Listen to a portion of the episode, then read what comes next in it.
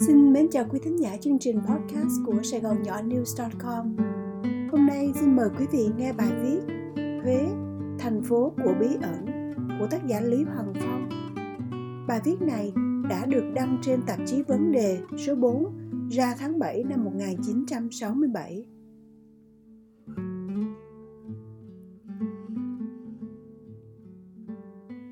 Mỗi lần về thăm rồi từ giả Huế, tôi vẫn từ giả thành phố ấy như một kẻ trốn chạy. Huế, nơi tôi đã sinh ra và lớn lên. Thật ra tôi không bao giờ quên được thành phố đó. Thành phố của một quê hương như đã mất nhưng bao giờ cũng có mặt.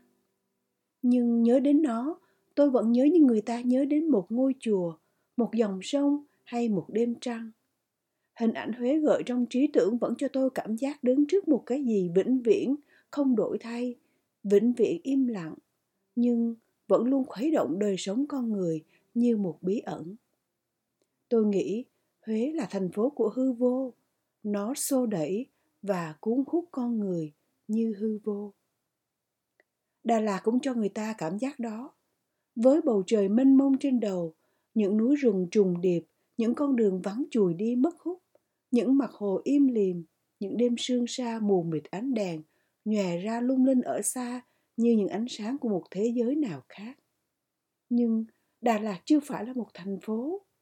Nó còn quá trẻ, nó chưa có đủ một lịch sử, một cuộc đời để cho những cảm giác siêu hình đè nặng trên chúng ta. Huế có đủ dĩ vãng để cho hư vô vây quanh con người. Bước xuống phi trường Phú Bài, anh đã gặp phải một cảm giác ngây ngây lạc loài. Con tàu chở anh vừa bay men theo một miền biển xanh nhấp nhánh ánh nắng. Nó vừa vượt qua một ngọn núi thấp, lướt trên một vùng cát trắng với những bãi đất nhấp nhô lởm chởm những bụi cỏ khô cháy. Nó hạ thấp xuống trên một khóm tre trước khi đáp xuống phi đạo. Đứng trên sân bay mất chìm giữa vùng sa mạc đó, anh thở một thứ không khí nóng hổi, một thứ gió nồng nàn táp vào người làm anh say say. Những hành khách mang giỏ vali chậm chạp rời sân bay. Một người con gái mặc áo trắng chạy ra đón người thân. Một thân hình và một khuôn mặt đều đặn. Một mái tóc đen chải sát trên đầu với một đường rẽ giữa và thả xuống ngang vai. Người con gái có thấy anh, có nhìn anh, anh không biết, nhưng anh cứ tưởng đôi mắt đen lẫn quất chung quanh như một ảo ảnh. Chiếc xe lam chở anh rời phi trường ra đến quốc lộ và chạy về thành phố. Qua những đám ruộng, những khóm tre, những mái nhà tranh. Chiếc xe chạy bên cạnh một con đường sắt. Anh nhìn thấy những dãy núi xám ở gần trước mặt và gần hơn là những ngọn đồi trần trụi. Bây giờ đã thấy hiện ra những xóm nhà trang trúc, những mái ngói, những khu vườn. Chiếc xe bẻ quanh chạy thẳng qua một chiếc cầu ngắn, một mái chợ và một khu phố nhỏ rồi đổ xuống trên một mảnh sân nơi một ngã tư. Anh đã đến Huế giữa một trưa hè. Anh thả mình trên một chiếc xích lô, hai chiếc bánh thông thả lăn trên một con đường vắng lấp loáng bóng cây. Anh nghe một im lặng mênh mông dâng lên từ cảnh vật và ở chính trong anh. Anh đang đi vào thành phố hư vô. Anh về đến gia đình và biết rằng sắp có một ngày dỗ lớn vào ngày mai. Trước ngày dỗ, anh đi tảo mộ với người cha. Anh trở lại nơi những ngọn đồi trần trụi và những con đường cát trắng với một ngọn suối nhỏ. Anh leo lên những ngọn đồi, đi từ ngôi mộ này đến ngôi mộ khác. Anh thắp những cây hương cắm trước những tấm bia. Anh vái lại những người đã chết, ông cố, bà cố, ông nội, bà nội, những anh em đã mất. Đứng nơi ngôi mộ người cố nằm khoanh giữa một nấm đồi, dưới chân một ngọn núi thấp. Nhìn xuống ngôi nhà thờ nhỏ sơn trắng, nằm giữa bãi thung lũng bên cạnh một khóm thông già. Anh sống lại với dĩ vãng, anh đắm chìm trong thế giới vô hình giữa cảnh vắng lặng của núi đồi. Và ngày dỗ đến, với mùi hương trầm lan tỏa trong nhà, bàn thờ sáng choang đèn nến và những hình ảnh người chết hiển hiện lại với mọi người. Những anh em, bà con, chú bác, cô dì tụ họp, những người chết luôn có mặt trong đời sống của thành phố. Những ngày hôm sau, anh đi thăm bà con, những bạn bè quen thuộc cũ. Anh đi vào thành nội với điện đài cổ kính, với những căn nhà vuông vắng giữa một mảnh vườn nhỏ có hàng dậu xanh. Trước sân có cây kiển, có bồn hoa, có cây ăn trái. Mỗi khu nhà là mỗi vũ trụ riêng biệt. Anh đi qua ao hồ, nơi những khu vườn rộng, những kiểu nhà quan cách, có bình phong đằng trước, căn nhà kiểu cổ ẩn giấu bên trong. Anh đi qua Vĩ Dạ, về An Cựu, lên bến ngự Phú Cam, rồi đến Nam Giao. Ở đâu, trong mỗi nơi anh đi qua, trong mỗi gia đình anh ghé thăm, cũng có một phần hư vô bao bọc, nơi những bàn thờ khuất phía sau những tấm màn, nơi những khoảng trống lặng lẽ giữa đồ vật, nơi khu vườn đầy cây lá, nơi màu trắng những tà áo con gái, nơi con mắt một người gặp bên đường, trên dòng sông, trong ánh trăng. Huế có lẽ là thành phố độc nhất trên thế giới mà những nữ sinh gặp nhau buổi sáng ở nhà trường với câu nói đầu tiên. Đêm qua trăng đẹp quá. Về với Huế là về với những đêm trăng, một thứ trăng của hàng mặt tử, trăng của tôn giáo, của đông phương, của một thiên nhiên đầy tình cảm. Đêm nằm trước sân nhà hay nằm trên gác, trăng chơi vơi trước mắt anh. Đêm, anh đi trên những con đường đầy trăng ra đến ngoài bờ sông và anh nhìn trăng tràn ngập trên dòng nước.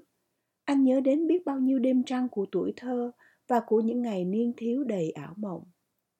Về với Huế là về với con sông anh không bao giờ quên. Con sông đã trở thành một với thành phố, gắn liền với đời sống con người chung quanh.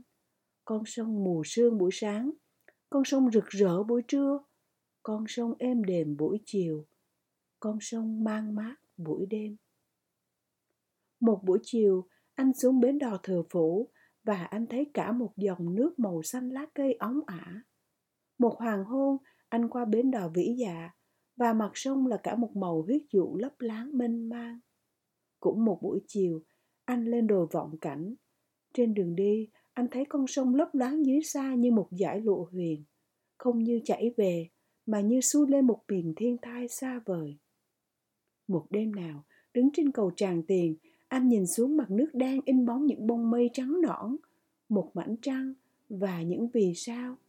Và ngày lại ngày, con sông im lìm chảy mãi như dòng thời gian đi vào bất tận. Và tất cả, ánh trăng và dòng sông, tất cả mang lời mời gọi của một hư vô đầy huyền nhiệm, tràn ngập, xâm chiếm lấy anh. Huế có phải là thế? Là thành phố của im lặng, của ánh trăng và của dòng sông. Nếu vậy làm sao giải nghĩa được sự vùng dậy của thành phố đó trong những năm qua? Hay là sự vùng dậy cũng chỉ là một tác động của hư vô và điều đó là điều bí ẩn của một thành phố trong lịch sử. Một buổi sáng anh đến nhà thờ Phú Cam. Anh bước lên những hàng tầng cấp cao và những mặt sân rộng. Nơi đây những toán học sinh nhỏ đang chơi đùa, múa hát. Anh lên đến hành lang của nhà thờ vào bên trong những ông già, bà già quỳ đọc kinh như những cây cột lớn và trong một thứ ánh sáng nửa chừng, với một giọng ngân nga anh chưa từng nghe. Nó nhắc anh nhớ đến những điệu đàn độc thoại Tây Ban Nha. Anh đi qua chùa Từ Đàm cách đấy không xa, cũng bước lên những tầng cấp cao và đi vào trong kiến trúc của một thứ chùa Trung Hoa, khép kín, cao lớn và uy nghi, khác hẳn với vẻ trang nhã đơn sơ của một chùa bảo quốc. Anh nhớ rằng vùng Phú Cam là nơi nuôi dưỡng tinh thần một gia đình đã làm cuộc cách mạng nhân vị và chùa Từ Đàm là nơi xuất phát một cuộc cách mạng khác mà chung cục đang còn là một dấu hỏi. Anh tiếp tục cuộc hành trình đi về phía Nam Giao, rẽ vào một cảnh đồi thông, bước đi trên con đường lặng lẽ. Anh lên đến đỉnh đồi và thành phố hiện ra trước mắt anh ở dưới xa. Con sông lẫn khuất ẩn hiện giữa những vùng xanh cây lá và hai bên bờ cột cờ thành nội góc chợ đông ba mái trường đại học tòa nhà hành chánh anh đang ở thành phố trên cao nhìn xuống thành phố dưới thấp một thành phố cũng như một con người nó có một đời sống của thể xác một đời sống của trí thức và một đời sống của tâm linh đặc biệt của huế là ba khu vực đó của đời sống được phân ra trong ba khu vực của thành phố với những giới hạn, những tầng thấp cao rõ rệt. Khu tả ngạn là khu đời sống kinh tế với phố xá buôn bán dọc theo con đường ven sông từ Ba Vinh đến chợ Đông Ba. Khu hữu ngạn là khu vực của đời sống chính trị và văn hóa với công sở hành chánh và các trường đại học trung học. Và khu vực thứ ba là của đời sống tâm linh ở một tầng cao hơn là Bến Ngự, là Phú Cam, là Nam Giao, với những con dốc đưa lên những vùng đồi núi cao lên mãi, là núi Ngự, là Thiên Thai. Nơi đây là miền ngự trị của tôn giáo, với nhà thờ Phú Cam và những ngôi chùa đầy dãy khắp nơi. Trước khi có mặt người Tây Phương, thì ba khu vực này của đời sống đều ở về phía tả ngạn. Khu vực Đông Ba, khu vực Thành Nội và khu vực Chùa Thiên Mụ. Nhưng người Tây Phương đã đến, tạo ra một thành phố hữu ngạn của văn minh phương Tây đối chiếu với thành phố cũ của phương Đông. Trong những trang cuối của tác phẩm Lazzaro Alafini hình như Chrysler đã tưởng tượng đến một cuộc cách mạng của những tu sĩ, tiếp theo cuộc cách mạng của những ủy viên chính trị. Nếu Huế, nơi mà hư vô còn bao trùm đời sống, nơi mà những lực lượng kinh tế chưa đè bẹp con người như Sài Gòn và Hà Nội, đã là nơi phát sinh cuộc cách mạng như Chrysler đã từng tưởng tượng, thì đấy không là một sự kiện khó hiểu. Đã có một thời kỳ con người đắm chìm trong hư vô, và đã có một thời kỳ con người muốn hoàn toàn chối bỏ hư vô, coi nó như một sức mạnh ma chiết con người. Mark đã nói đến tình trạng vong thân trong đời sống tôn giáo, trong chế độ tư bản. Đến nay, người ta đang nói đến một tình trạng vong thân khác trong đời sống kinh tế, trong chế độ cộng sản.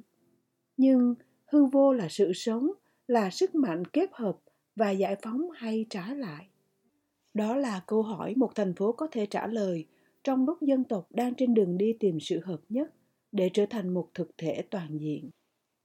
Nghĩ về Huế với bao nhiêu ký ức và ý tưởng, có lẽ tôi đã hiểu được một phần nào tại sao Huế vẫn đem đến cho tôi những cảm giác đầy mâu thuẫn. Tôi mơ ước một ngày trở về thành phố đó mà không còn thấy bị xô đẩy và phải trốn chạy. Đó là ngày tôi không còn thấy choáng ngợp trước sự im lặng, không còn thấy xa lầy trên những con đường không bóng người không còn thấy chết đuối giữa đêm sâu trong một tiếng chuông chùa bỗng nhiên vang động. Ngày đó, tôi cũng sẽ hiểu được điều bí ẩn của một thủ đô đã xuất hiện do lời phán từ khoảng không. Quý vị vừa nghe xong chương trình podcast của Sài Gòn Nhỏ News.com qua giọng đọc của Phan Hoàng My. Mời quý vị đón nghe chương trình sau.